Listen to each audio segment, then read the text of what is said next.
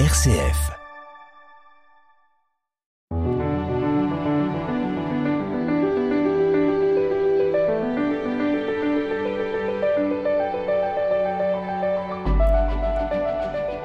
On dit souvent que l'amour des ennemis est le sommet de la vie chrétienne, ce qui fait de l'Évangile une parole qui ne ressemble pas tout à fait aux autres sagesses humaines.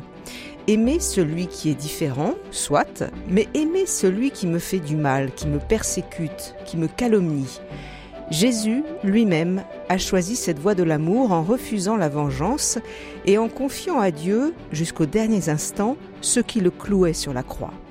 L'amour des ennemis est au centre de l'évangile de ce dimanche et pour le commenter, je reçois cette semaine Corinne Protet. Bonjour. Bonjour, Béatrice. Vous êtes euh, bibliste, membre de la communauté du Chemin Neuf. Nous écoutons la parole chez Matthieu chapitre 5 versets 38 à 48. Jésus disait à ses disciples Vous avez appris qu'il a été dit œil pour œil et dent pour dent. Eh bien moi je vous dis de ne pas riposter aux méchants. Mais si quelqu'un te gifle sur la joue droite, tends-lui encore l'autre. Et si quelqu'un veut te poursuivre en justice et prendre ta tunique, laisse-lui encore ton manteau. Et si quelqu'un te réquisitionne pour faire mille pas, fais-en deux mille avec lui. À qui te demande, donne. À qui veut t'emprunter, ne tourne pas le dos. Vous avez appris qu'il a été dit tu aimeras ton prochain et tu haïras ton ennemi. Eh bien moi je vous dis, aimez vos ennemis et priez pour ceux qui vous persécutent, afin d'être vraiment les fils de votre Père qui est aux cieux. Car il fait lever son soleil sur les méchants et sur les bons. Il fait tomber la pluie sur les justes et sur les injustes. En effet, si vous aimez ceux qui vous aiment, quelle récompense méritez-vous? Les publicains eux-mêmes n'en font-ils pas autant? Et si vous ne saluez que vos frères, que faites-vous d'extraordinaire? Les païens eux-mêmes n'en font-ils pas autant? Vous donc, vous serez parfaits comme votre Père céleste est parfait.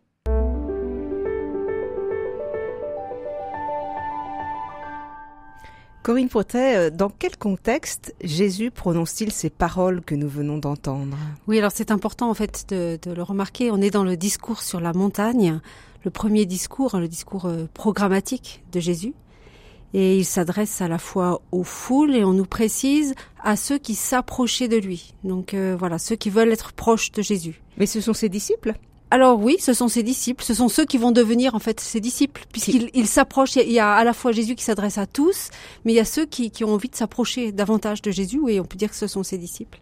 Et ce discours, il commence par les béatitudes, heureux. C'est l'invitation au bonheur et ce lieu du, bonheur spirituel, hein, qui, est, la proximité avec Dieu, qui est le royaume des cieux. Donc euh, il faut entendre ces paroles comme une invitation au bonheur. C'est la toile de fond. Hein. C'est la toile de fond, voilà. Jésus disait à ses disciples, Vous avez appris qu'il a été dit œil pour œil et dent pour dent, eh bien moi je vous dis de ne pas riposter aux méchants, mais si quelqu'un te gifle sur la joue droite, tends-lui encore l'autre. Œil pour œil, dent pour dent. Jésus fait allusion là à, la, à ce qu'on appelle la loi du talion Oui, c'est ça. Alors en fait, juste avant, il y a eu trois, euh, vous avez entendu qu'il a été dit, euh, et c'était l'interdiction du meurtre, de l'adultère, du parjure. Donc ça, c'est des références aux dix commandements. C'est le cadre de la loi qui a été posé. Avant, hein, dans, les versets. Dans les versets hein. précédents, voilà, c'est ça. Et ici, quand on arrive à œil pour œil, dent pour dent, alors là, on est dans ce qu'on appelle le code de l'alliance. C'est quelque part le code de vie quand on ne respecte pas en fait les dix commandements, c'est-à-dire dans la vie sociale, bah c'est pas si simple. Tout le monde ne respecte pas les commandements et donc il y a des heures. Oui, vous voulez dire que euh, ne tue pas ton prochain, qui est une des dix paroles, eh ben parfois on la respecte pas. Voilà, c'est ça. Et donc euh, un peu le code de l'alliance, il dit mais qu'est-ce qu'on fait dans ces cas-là quoi? Comment on gère la vie sociale quand il y a de la méchanceté? Et peut-être que la question du jour à laquelle euh, répond Jésus, c'est comment être du royaume des cieux, du royaume de Dieu, quand on est face à la méchanceté, face à la violence, face à la question du mal. Et ça, je crois que ça peut être euh, très concret pour nous. Hein. Alors, la loi du talion, elle avait pour but de limiter la violence euh, en refusant l'escalade, en fait, hein, et de faire justice, c'est-à-dire de donner une compensation à celui qui avait subi l'injustice. Donc, c'était pratiquement une sorte de loi de progrès par rapport à la notion de vengeance pure et dure. Voilà, c'est ça. C'est faire que la violence ne domine pas, en fait, que ce soit qu'elle n'ait pas le dernier mot. Alors euh, après, euh, Jésus, il veut aller plus loin, c'est-à-dire d'abord on nous parle du méchant. Alors qu'est-ce que c'est que ce méchant en fait euh, Dans les psaumes, hein, il y a vraiment le méchant et puis il y a le croyant. Et dans, dans l'Ancien Testament, globalement, on est quand même invité à se tenir à distance du méchant quelque part pour pas être contaminé. Et moi, j'ai envie de dire, c'est un peu comme dans nos films américains. Hein, quelquefois, il y a les bons, il y a les méchants, puis c'est très tranché en fait. Alors que nous, en fait, on sait bien que euh, la limite entre euh, le bon et le méchant, elle passe à l'intérieur de nos cœurs. Elle nous traverse. Elle nous traverse. Il y a une frontière.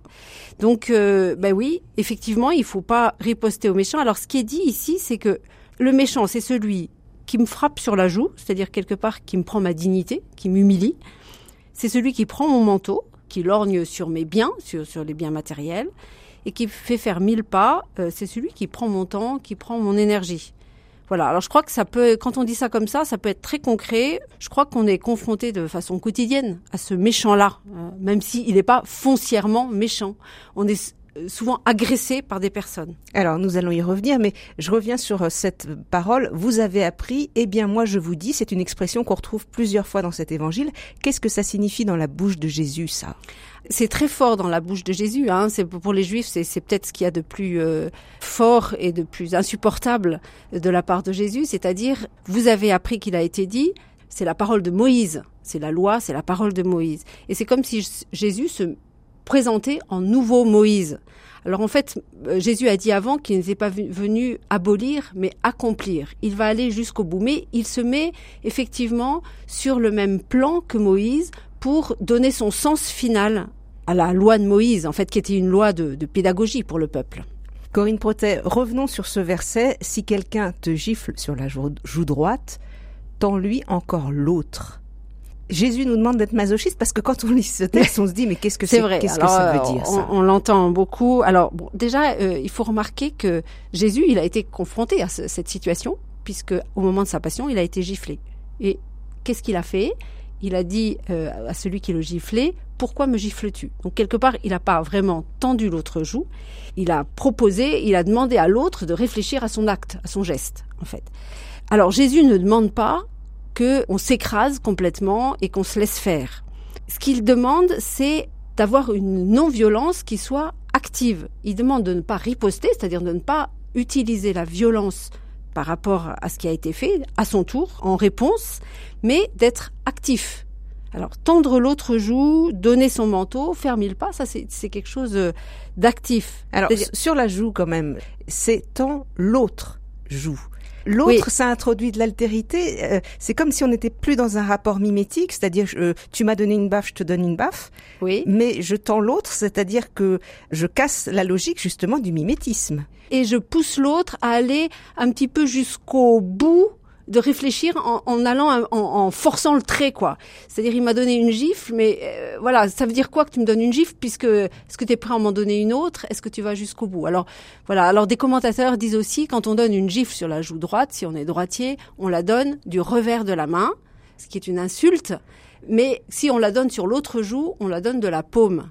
Et la paume, en fait, c'est plus intime. En fait, le, le, lien avec la paume, il est plus intime. Et donc, on pousse l'autre à dire, mais il y a un lien entre nous aussi. Euh, voilà, quelque part. Alors ça, c'est des commentateurs. C'est des commentateurs qui disent ça, euh, parce qu'en fait, euh, la loi faisait payer plus cher une gifle qui était donnée avec la paume qu'avec le revers. il y avait des significations. Voilà, donc il y avait une signification à ça. Mais voilà, sans, sans, aller plus loin, je pense que c'est pousser l'autre en lui disant je ne réponds pas par la violence, mais je me tiens debout devant toi et je t'invite quelque part à réfléchir aux gestes que tu poses. Et je ne me mets pas du coup au centre, moi, la victime, savoir si je suis victime ou pas, mais je me, me préoccupe de l'autre en me disant mais il n'est pas que le méchant, il est peut-être capable d'une réflexion ou d'entrer dans une fraternité.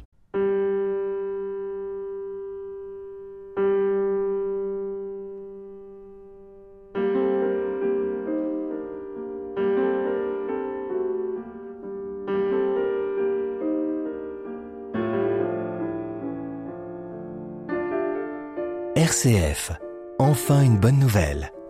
Continuons avec vous, euh, Corinne Proter, à garder cet évangile. Je rappelle que c'est chez Matthieu, chapitre 5, versets 38 à 48. Jésus prononce son discours sur la montagne, alors il poursuit. Si quelqu'un veut te poursuivre en justice et prendre ta tunique, laisse-lui encore ton manteau. Comment comprendre ce verset, cette notion de, de justice, là? À quoi Jésus fait-il allusion? En fait, euh, quelqu'un qui te poursuit en justice et qui veut prendre ta tunique, alors la tunique, je, lisais que c'était euh, ce qu'on n'enlevait jamais aux personnes, parce que c'est le vêtement intime, sauf quand on est esclave. Donc celui qui veut prendre euh, ta tunique, quelque part, il veut t'asservir. Et le manteau, c'est autre chose. Le manteau, euh, en fait, c'est le vêtement de protection, parce que les gens, ils n'avaient pas de couverture pour se couvrir la nuit. Et donc, euh, dans la loi juive, on n'avait pas le droit de garder le manteau de quelqu'un en gage pour la nuit, en fait. Il fallait lui rendre à la fin de la journée.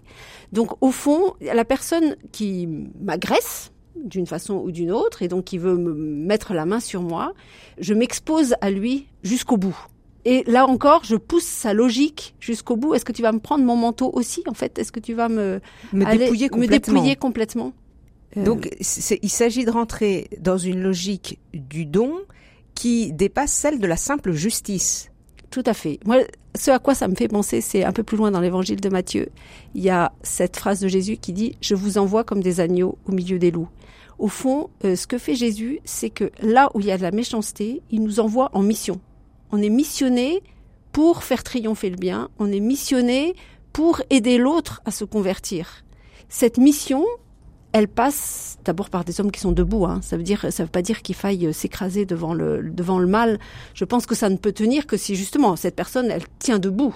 Et si je dois, si je tiens pas debout, il faut que je m'arrange pour être debout. Hein. Si pour ça il faut fuir, si pour ça il faut euh, intenter l'autre en justice, il faut le faire. C'est pas la question. Mais euh, on est missionné pour le bien. Et dans la mesure où on tient debout face à l'autre, on peut l'aider à faire un chemin vers le bien, vers Dieu. Alors, après euh, la gifle, après euh, euh, le manteau, Il y a si des- quelqu'un te réquisitionne pour faire 1000 pas, faisant 2000 avec lui, à, à quoi fait-il référence euh, Alors- cette réquisition? Qu'est-ce que Oui, ça veut c'est ça. Alors, en fait, les Romains euh, pouvaient réquisitionner quelqu'un pour faire 1000 pas, mais pas au-delà. Pour faire quoi Euh, bah, pour transporter des choses, pour euh, voilà, euh, quand ils avaient besoin de main d'œuvre pour quelque chose, on pouvait prendre quelqu'un cops comme ça euh, sur le moment et ils devaient accepter, mais de, de ne faire que 1000 pas. Donc quelque part, ça c'était une réquisition normale. Et Jésus dit, tu peux aller plus loin encore. Mais tu peux aller plus loin. En fait, c'est-à-dire on n'est pas dans une logique ni comptable, ni même de justice. On est dans une logique où on se donne jusqu'au bout pour l'autre. Alors c'est intéressant parce que faisant 2000 pas avec lui. Donc il ne Voilà, s'agit pas ça. simplement de marcher assez comme ça là, l'un euh, en face de l'autre, mais avec, il y a Avec. une notion de relation. Voilà, il y a une notion de relation, il y a une relation en fait de derrière tout ça, il y a l'idée de d'essayer d'établir une fraternité avec l'autre.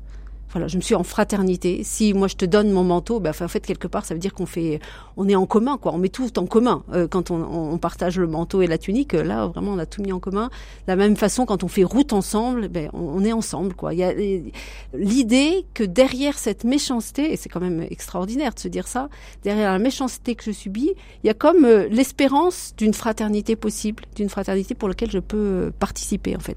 Autrement dit, au lieu de classer d'un côté les bons et les méchants, et quand je vois un méchant, je prends mes jambes à mon cou et je m'enfuis, Jésus dit, mais non, osons aller côtoyer le méchant. Voilà, c'est ça. D'ailleurs, en fait, euh, au verset 42, euh, Jésus dit euh, À qui te demande, donne, à qui veut t'emprunter, ne tourne pas le dos. En fait, là, on n'est plus dans la question du méchant, pas méchant, quoi. On est homme avec un autre homme. Mais ça veut dire que pour Jésus, la générosité devient un commandement. Vous disiez que c'est le nouveau Moïse. La générosité euh, parfaite, c'est celle que décrit Jésus? Cette générosité parfaite est ce que Jésus décrit. Je dirais pas que c'est un commandement. C'est un petit peu une vision de ce, à quoi on, aimerait tendre si on veut être heureux, c'est-à-dire si on veut être dans le royaume, quoi. Et comme on n'est pas heureux tout seul, je peux pas être heureux, vraiment heureux, si je le suis pas avec l'autre qui, pour l'instant, euh, m'apparaît comme le méchant, quoi. Il faut que j'aille jusqu'au bout avec lui pour pouvoir établir ce bonheur. Donc c'est comme un peu une perspective que Jésus nous donne. Voilà comment vous pourriez faire pour être heureux. Je dirais pas que c'est un commandement dans le sens où on pêche si on le fait pas, quoi. C'est une Alors, perspective. Jésus continue euh, son discours à ses disciples. Vous avez appris qu'il a été dit, tu aimeras ton prochain et tu haïras ton ennemi. Eh bien, moi, je vous dis, aimez vos ennemis, priez pour ceux qui vous persécutent, afin d'être vraiment les fils de votre Père qui est aux cieux, car il fait lever son soleil sur les méchants et sur les bons, et fait tomber la pluie sur les justes et sur les injustes. Dans la première partie de ce passage, il est donc question d'aimer son prochain et d'haïr son ennemi. C'était dans la loi, ça, dans, dans, la Torah, on disait. Alors oui, non, ça, c'est remarquable parce qu'en fait, c'est nulle part écrit de, de haïr son ennemi, euh, aimer son prochain comme soi-même, oui, mais, pas haïr. Pas haïr son ennemi. Alors déjà, il faut l'entendre comme un hébraïsme, c'est-à-dire une forme de, de qui vient de l'hébreu. L'hébreu n'a pas le comparatif. Euh, d'ailleurs, Jésus, à un moment donné, dit Nul ne peut me suivre sans haïr son père ou sa mère. En fait, c'est aimer plus. Donc on peut l'entendre, tu aimeras ton prochain plus que ton ennemi. Voilà, c'est une façon de, dire le comparatif. Mais quand même, ça n'est pas vraiment dans la, Bible, même si euh, dans la Bible, l'ennemi, euh, il doit être écrasé. Euh, l'ennemi, si on pense par exemple à Pharaon, sa place c'est au fond de l'eau, ça c'est sûr. Pourquoi? Parce que l'ennemi, c'est le mal le pharaon, il incarne le mal. L'ennemi, c'est le mal, et donc ce mal, il doit être écrasé, aboli, tout ça. Voilà. Je sais pas comment dire. On se préoccupe pas forcément de la personne elle-même. Voilà. On se préoccupe de ce qui euh, blesse ma vie, de ce qui euh, m'empêche de vivre, de ce qui, etc. Et ça, ça doit être écrasé. Ça, ça doit être euh, voilà. Donc ça, c'est dans l'Ancien Testament. Même si il y a des choses où il y a des, des, des moments dans l'Ancien Testament où on sent bien que qu'il y a des, des adoucissements par rapport à l'ennemi. On dit si tu aperçois l'âne de ton ennemi, accablé sous le poids de la charge, n'hésite pas à lui apporter ton aide. Hein. Ça, c'est dans l'Exode. Dans les Proverbes, si ton ennemi succombe, ne t'en réjouis pas. Mais c'est vrai que dans les, dans les psaumes, hein, euh, euh, mes ennemis, je les hais d'une haine parfaite. je, les écrase, je les écrase, et, écrase les seigneurs, etc. Donc, c'est vrai que euh, je lisais des, David Flusser, qui est un, un juif qui s'intéresse à Jésus, dit que c'est vraiment la parole qui est complètement originale de la part de Jésus, d'aimer son ennemi. Oui, ça c'est vrai. Alors, euh, j'ai regardé dans le sermon sur la montagne, le discours, c'est la première fois que Jésus utilise le verbe aimer. Aimer vos ennemis, hein, dans ce passage-là. Qu'est-ce qu'il veut dire en utilisant ce verbe aimer? Euh, Est-ce que c'est aimer affectivement? Euh, alors aimer, c'est pas forcément avoir de l'affection pour lui. On va pas forcément euh, devenir l'ami de son ennemi, mais on peut lui souhaiter du bien et lui faire du bien. Quand Jésus a prédit euh, de prier pour lui, prier pour ceux qui vont faire du mal, mais voilà, il indique un petit peu le chemin qui peut faire que petit à petit je souhaite du bien à l'autre, je le considère comme un homme et non pas forcément comme l'ennemi. Si je n'aime pas, je ne suis pas fils ou fille de Dieu, c'est ce qui est dit dans le texte? Notre nature, c'est d'être comme Dieu. Notre nature, c'est d'être à l'image de Dieu.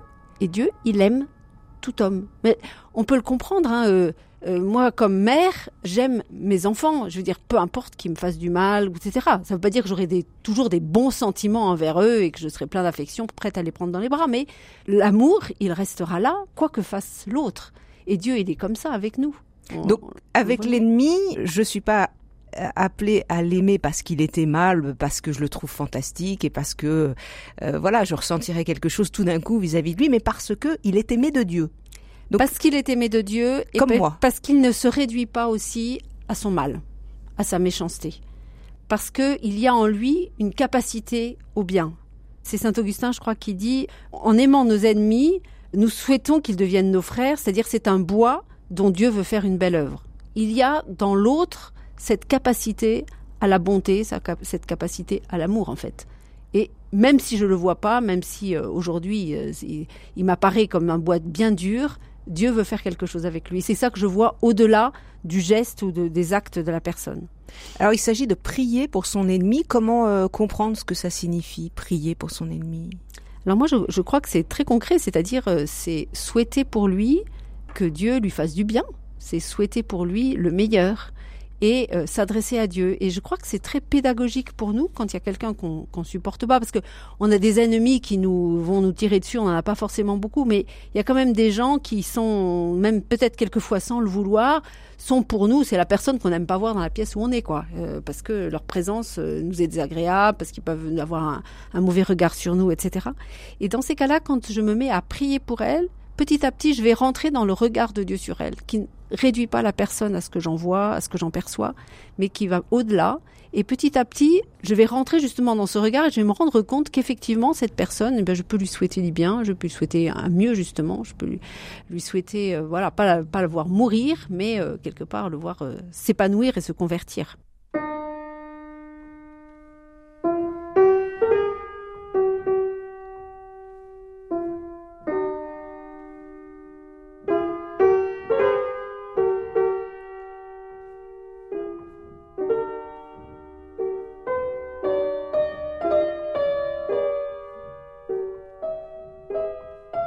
Enfin une bonne nouvelle, Béatrice Soltner. Nous lisons avec vous, Corinne Protet, la fin de cet évangile. Si vous aimez ceux qui vous aiment, quelle récompense méritez-vous? Les publicains eux-mêmes n'en font-ils pas autant? Et si vous saluez que vos frères, que faites-vous d'extraordinaire? Les païens eux-mêmes n'en font-ils pas autant? Donc Jésus nous invite à dépasser la vision des choses euh, que la, vision que nous nous, faisons ordinaire, hein. normale, euh, humaine, j'ai envie de dire, naturelle pour, entrer dans une vision plus large. Dans une vision plus large et encore une fois qui va nous amener dans le royaume, c'est-à-dire qui va nous amener dans un domaine de joie profonde, de paix profonde. Parce qu'en fait, quand je, n'aime pas mon ennemi, c'est naturel, mais en même temps, intérieurement, je me sens pas à l'aise, je, me sens clivé. Et euh, Jésus nous dit, mais vous pouvez aller au-delà, quoi. On n'est pas obligé d'en rester à ce malaise qui, qui voilà, le, mal, il, éclabousse tout le monde. Et donc, quand je n'aime pas, je suis éclaboussé intérieurement. Donc, je suis pas en paix avec moi-même. Je suis pas pleinement, euh, oui, pleinement heureux. Et puis alors il y a la fin de ce texte, vous donc, vous serez parfait comme votre Père céleste est parfait. On se dit parfois, oh là là, la barre est très haute. Euh, oui. On est impressionné par ce, genre de verset. Oui, alors ça c'est intéressant aussi parce que dans la Bible, ce qui est écrit, c'est euh, qui est répété, c'est soyez saints comme votre Père est saint. Qu'est-ce que ça veut dire? Saint, c'est euh, le tout autre, c'est celui qui est à part en fait. Et on participe de cette sainteté de Dieu, c'est-à-dire de voilà, le peuple, il participe de cette sainteté de Dieu pour témoigner de ce qu'est Dieu, de qui est Dieu. En fait, on ne dit pas qu'il est parfait, ce sont ses œuvres qui sont parfaites. Alors ça, c'est une première chose. L'autre chose, c'est Luc, il dit, soyez miséricordieux comme votre Père est miséricordieux. Donc il traduit ça. Qu'est-ce que c'est que cette perfection de Dieu? C'est la miséricorde. Par contre, ce qui me paraît intéressant, c'est d'abord que parfait, en grec, c'est achevé, accompli. Donc ça veut dire soyez accomplis. Soyez accomplis, soyez vous-même jusqu'au bout, soyez homme jusqu'au bout. À l'image de Dieu. À l'image de Dieu. Et puis en fait, j'ai envie de faire remarquer que ce n'est pas un impératif, c'est un futur. Ah, vous serez parfait. Vous serez parfait. Alors que Luc, lui, dit soyez miséricordieux. Matthieu, il dit vous serez parfait. Et comment vous l'entendre alors? Moi, je l'entends comme le fait que le Seigneur nous regarde et il nous dit mais oui, vous allez arriver à être à mon image complètement. Et quelque part, c'est Dieu qui va nous le donner. C'est-à-dire, il faut, euh, dans tout ce, sermon sur la montagne, c'est le chemin qu'on peut prendre avec l'Esprit Saint. Plus tard, il sera question de l'Esprit Saint dans, dans, Matthieu. Et donc, c'est l'Esprit Saint qui va nous conduire pour nous amener à cette perfection que Dieu veut pour nous. C'est pas à la force du poignet qu'on va devenir parfait, ça on peut pas, ça c'est au-delà de nos marques. Mais le Seigneur veut nous conduire jusque-là et il nous montre ce chemin. Corinne Protet, vous nous avez déjà dit que ce texte pouvait aujourd'hui nous aider à vivre pleinement homme ou femme à l'image de Dieu. En quoi il est, il est bonne nouvelle lorsque nous sommes justement habités par des sentiments très contradictoires et que en nous les émotions nous font faire ou dire des choses qu'on voudrait pas parfois? Alors moi, il me semble une très bonne nouvelle d'abord par l'espérance que Jésus, enfin que Dieu porte sur nous. On peut dépasser ces zones de conflit et puis aussi parce que dans n'importe quelle situation, en particulier dans ces situations où on est en conflit, en difficulté, le Seigneur nous envoie en mission, en mission pour la paix, en mission pour le bonheur. Et ça veut dire que à ce moment-là, je suis plus la personne écrasée, victime, etc. Je suis celle que, par la force du Seigneur, peut mettre un davantage de paix, un davantage de bonheur autour de nous, tout simplement, et puis dans le monde peut-être. Autrement dit, au lieu de se situer en retrait, victime, c'est prendre, euh, se relever les manches et se dire avec Dieu, c'est pas une fatalité. C'est pas une fatalité, et toute occasion est bonne pour annoncer l'évangile, toute occasion est bonne pour faire grandir la paix, même les situations qui peuvent paraître euh, très négatives et dans lesquelles on aimerait ne pas être plongé. Alors, des personnes peuvent nous embêter dans la vie quotidienne et au sein de notre propre famille, c'est une chose, mais par exemple, quand on est persécuté, quand on est euh, menacé, euh, de mort, ça existe dans certains pays. C'est difficile de, de, de vivre cette réalité. C'est très difficile. Moi, je pense que c'est vraiment de l'ordre de la grâce, mais je crois qu'on a aussi des témoignages de personnes qui ont pu vivre ce qu'elles ont vécu. Je pense à Nelson Mandela qui, qui a quelque part a converti hein, ces, gardiens de prison. Par, alors il n'était pas forcément euh, directement dans le sermon sur la montagne, mais il était dans cet esprit-là de la dignité de l'autre, de vouloir que l'autre considéré comme un homme capable de bien et d'aller chercher le bien en lui en se situant euh, de façon euh, ferme en face de lui, mais aussi en le regardant comme un homme. Un grand merci à vous, Corinne Protet. L'évangile que nous avons lu est chez Matthieu, chapitre 5, versets 38 à 48. Merci à Pierre-Henri Paget à la technique.